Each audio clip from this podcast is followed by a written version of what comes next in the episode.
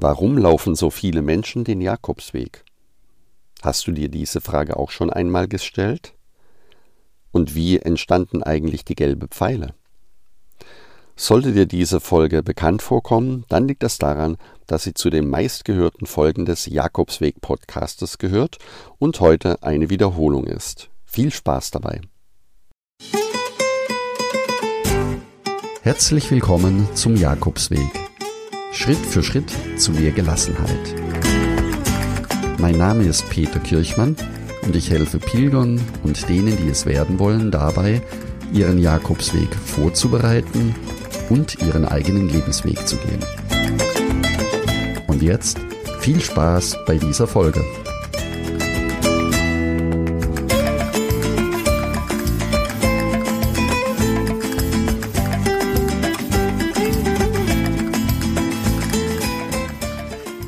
Herzlich willkommen zur allerersten Folge von Jakobsweg. Um was geht es heute? Heute habe ich ein ganz spannendes Thema dabei, die Frage, woher kommt der Boom des Jakobsweges? Warum laufen alljährlich Hunderttausende von Menschen den Weg nach Santiago de Compostela und wenn wir die normalen Pilger, die mit Auto oder Bus hinzuzählen, woher kommt der Boom, dass jedes Jahr Millionen von Menschen die Stadt im Nordwesten Spaniens mitten in Galizien besuchen? Du erfährst heute von mir, welche Gründe es noch gibt, außer Bücher und Filme, warum dieser Boom nach Santiago in den letzten Jahren, Jahrzehnten so stark zugenommen hat. Und ich werde dir auch das Geheimnis verraten, wie der Weg ursprünglich ausgezeichnet wurde.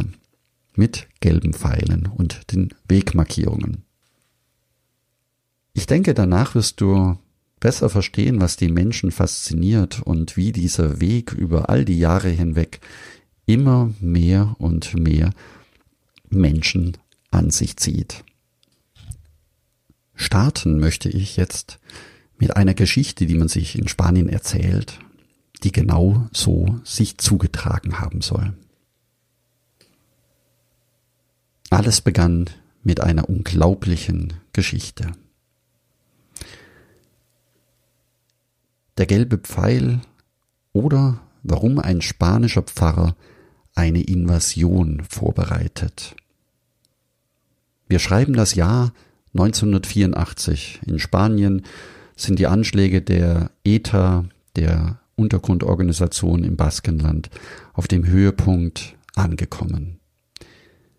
In einer nebeligen und dunklen Nacht mitten in den Pyrenäen. Grenzschützer der spanischen Guardia Civil sind in der Nähe eines kleinen Grenzübergangs auf Streife. Plötzlich sehen sie mitten im Gebirge eine dunkle Gestalt. Diese bückt sich. Alle 50 bis 100 Meter bleibt sie stehen und bearbeitet irgendetwas auf der Straße. In einer Hand einen schweren Koffer, in der anderen ein Gegenstand, ähnlich einer Pistole. Die Polizisten sind angespannt. Denn auf dieser Route haben sie erst vor kurzem wieder Mitglieder der verbotenen Separatistenorganisation ETA gefangen genommen. Gehört diese Gestalt etwa auch dazu? Langsam und unbemerkt nähern sich die Grenzschützer der Person. Immer noch ist dieser Mann sehr beschäftigt und scheint die Polizisten nicht zu bemerken. Dann erkennen die Polizisten, dass es sich um einen Pfarrer handeln muss. Zumindest trägt er die für einen Priester typische spanische Kleidung dieser Zeit.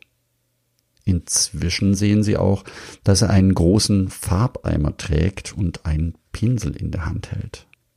Verwirrt verlangen die Polizisten eine Erklärung. Was machen Sie hier mitten in der Nacht? Der Priester antwortet, ich habe eine große Invasion vorbereitet.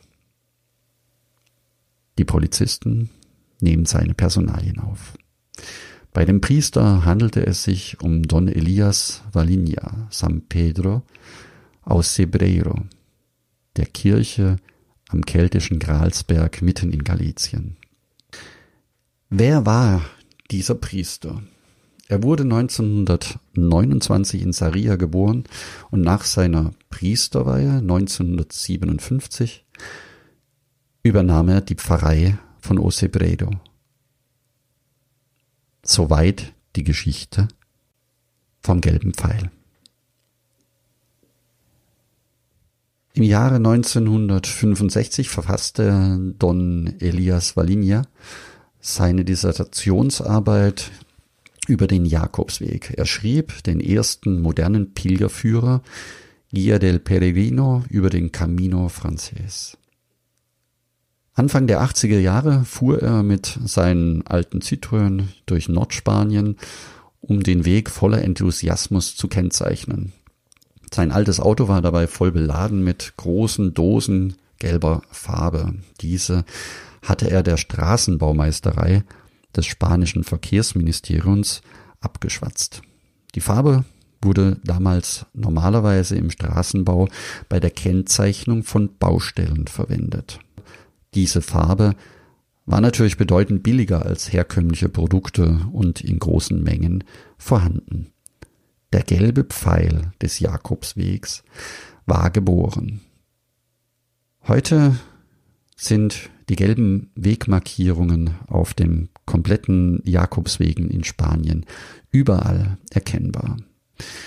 Der Pfarrer hatte damals durch seine Leidenschaft zum Jakobsweg sehr stark dazu beigetragen, dass der Weg wieder in die Erinnerung der Menschen kam. Der Pfarrer gründete die Vereinigung der Jakobswegfreunde in Spanien und das Netzwerk der Jakobusgesellschaften dort wurde durch seinen Enthusiasmus immer größer.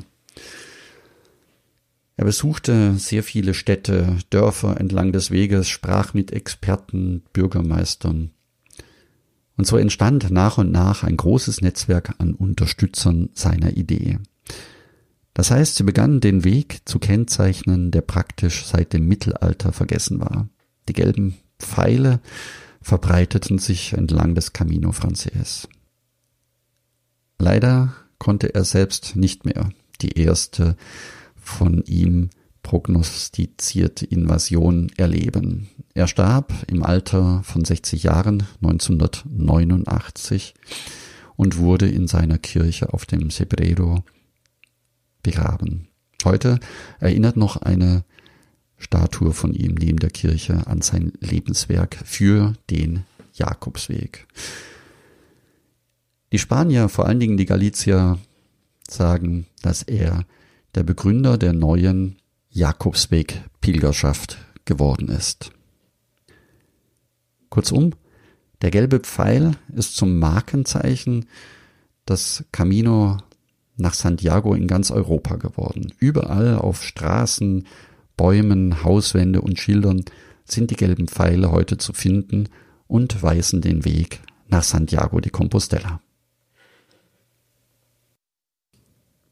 Dann machen wir jetzt einen Themenwechsel und schauen auf die vorhin bereits angekündigten Bücher bzw. Bücherlisten. Da haben wir eines der ersten Bücher in der Neuzeit aus dem Jahr 1987 von dem brasilianischen Schriftsteller Paulo Coelho, der das Buch auf dem Jakobsweg geschrieben hat. Zu einer Zeit, als der Jakobsweg kaum Pilger hatte, also es waren unter 500 Pilger, die in diesem Jahr zu Fuß nach Santiago gepilgert sind. Er hat dort sehr viele persönliche Erfahrungen gemacht und danach begann seine Schriftstellerkarriere. Eine weitere Schriftstellerin, die die Älteren unter euch noch kennen, 1991 hat Carmen Rohrbach das Buch Jakobsweg Wandern auf dem Himmelspfad geschrieben. Dann kam 2001 Shirley MacLaine, Der Jakobsweg und 2004 das Buch von Tim Moore Zwei Esel auf dem Jakobsweg, wo er sich und sein Weggefährte, ein tatsächlicher Esel, beschreibt, wie er den Weg nach Santiago geht. Und dann haben wir natürlich für alle deutschsprachigen Leser beziehungsweise inzwischen in sehr, sehr viele Sprachen auch übersetzt. Im Jahre 2006 Harpe Kerkeling, ich bin dann mal weg, der mit Humor und Selbstironie seinen Weg nach Santiago beschreibt. Wenn wir schon bei Büchern sind, werde ich noch eine Buchempfehlungsliste euch in die Shownotes schreiben, also am Ende unten verlinken. Welche Motive haben eigentlich Pilger, die mehrere hundert Kilometer zu Fuß den Weg nach Santiago laufen? Ich habe viele Zuschriften bekommen von euch und habe mal die Punkte, die am häufigsten genannt werden, warum sich Menschen auf den Weg machen, für euch zusammengefasst. Da steht zum Beispiel die Sehnsucht nach Einfachheit, nach einer Auszeit. Ich möchte zur Ruhe kommen oder ich möchte abschalten, ich möchte weg von zu Hause. All das fasse ich zusammen unter der Sehnsucht nach einer Einfachheit oder auch nach der Auszeit. Ebenfalls oft genannt werden persönliche Umbrüche im Leben, zum Beispiel nach einer schmerzlichen Trennung, nach schwerer Krankheit oder auch nach einem Todesfall in der Familie. Das sind oft genannte Punkte, warum Pilger sich an den Jakobsweg erinnern und den Weg gehen möchten. Ein weiterer Grund, den Jakobsweg zu gehen, den viele nennen, ist der Beginn einer neuen Lebensphase. Zum Beispiel nach dem Schulabschluss, nach dem Abitur für andere, für die Studenten nach dem Studium, bevor sie in die Arbeitswelt einsteigen, wird in Spanien sehr oft äh, genutzt. In Spanien ist es auch so, dass viele Studenten den Jakobsweg laufen, um auch bei ihrer Bewerbung die Pilgerurkunde mit angeben zu können. Dann haben wir generell als Beginn einer neuen Lebensphase von Menschen, wenn sie ihren, wenn sie ihren Arbeitsplatz wechseln, wird ebenfalls sehr oft genannt oder auch für die Menschen, die aus der Arbeitswelt aussteigen und äh, in die Rente oder in die Pension gehen, als Beginn der neuen Lebensphase den Jakobsweg sehr gerne laufen wollen. Generell kann man sagen, dass die Punkte Suche nach sich selbst, die Suche nach Gott und der Wunsch nach Vergebung der Sünden zu den häufigsten religiösen Gründen gehört. Genauso wie der Wunsch nach Heilung von Körper oder Seele, dass Pilger unterwegs sind, um Heilung auf diesem Weg zu erfahren. Generell gibt es auch viele, die einfach die spirituelle Energie der heiligen Orte spüren wollen, die diesen Weg laufen wollen in dem Bewusstsein, dass vor ihnen über mehr als tausend Jahre hinweg ebenfalls Pilger die gleiche Route gelaufen sind und diese Ausstrahlung des Weges einfach für sich erleben wollen. Und ganz zum Schluss als Begründung ebenfalls mit dabei, die eigenen Grenzen zu erfahren, den sportlichen Ehrgeiz ausleben, auf dem Jakobsweg, in dem sie teilweise bis zu 40 oder mehr Kilometer am Tag laufen wollen. Ich glaube, heute kann man sagen, dass äh, was alle Pilger oder die meisten Pilger wissen, dass sie ein Abenteuer erwartet. Das heißt, dass sie nicht genau wissen, man kann zwar viel lesen, viel hören, aber man weiß nicht wirklich, was auf dem Weg mit einem geschieht und sie wissen auch nicht genau, wie sie zurückkommen wenn sie Tage oder Wochen lang unterwegs waren. Ist man ein anderer Mensch, wenn man vom Jakobsweg zurückkehrt? Das fragen viele, vor allen Dingen vor dem Weg, wenn sie ihre ersten Berührungen mit dem Weg gemacht haben, neugierig sind und sich noch nicht richtig trauen, loszumarschieren. Wie komme ich dann zurück? Was passiert dann da mit mir? Und ich glaube, sagen zu können, dass jeder für sich auf seine individuelle Art und Weise feststellt, dass der Weg ihn auf die eine oder andere Art und Weise auch verändert. Kommen wir nun zu einem weiteren Thema. Wie viele Menschen laufen eigentlich den Jakobsweg? Ich werde immer wieder gefragt, wie viele Menschen laufen eigentlich diesen Jakobsweg? Wie hat sich der Weg entwickelt über die letzten Jahre oder Jahrzehnte hinweg? Und da möchte ich ein ganz gutes Beispiel euch erzählen über die Statistiken. Wir haben zum Beispiel 1954 das erste heilige Jahr gehabt mit 700.000 Pilgern. Das heißt, wenn der 25. Juli auf einen Sonntag fällt, ist in Santiago das sogenannte heilige Jahr, in dem die heilige Pforte erstmals wieder geöffnet wird. 1971, also fast 20 Jahre später, waren es bereits vier Millionen Pilger, die in diesem Jahr Santiago als Pilgerstätte besuchten, davon erstmals 451 traditionelle Pilger, die heute in den Statistiken erfasst werden. 1982 ein sehr prominenter Pilger in Santiago, Papst Johannes Paul II. Und 1993 die Aufnahme zum UNESCO Weltkulturerbe hat den Jakobsweg nachhaltig bekannt gemacht. Es war auch gleichzeitig ein heiliges Jahr 1993 mit sieben Millionen Pilger und zum ersten Mal 99.000 traditionelle Pilger, die zu Fuß mehr als 100 Kilometer nach Santiago gepilgert sind.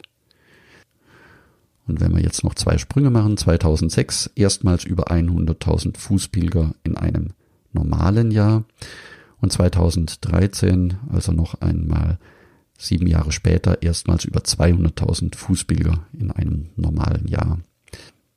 2019 war dann das bisher stärkste Pilgerjahr mit 350.000 Pilgern, die zu Fuß nach Santiago de Compostela gelaufen sind.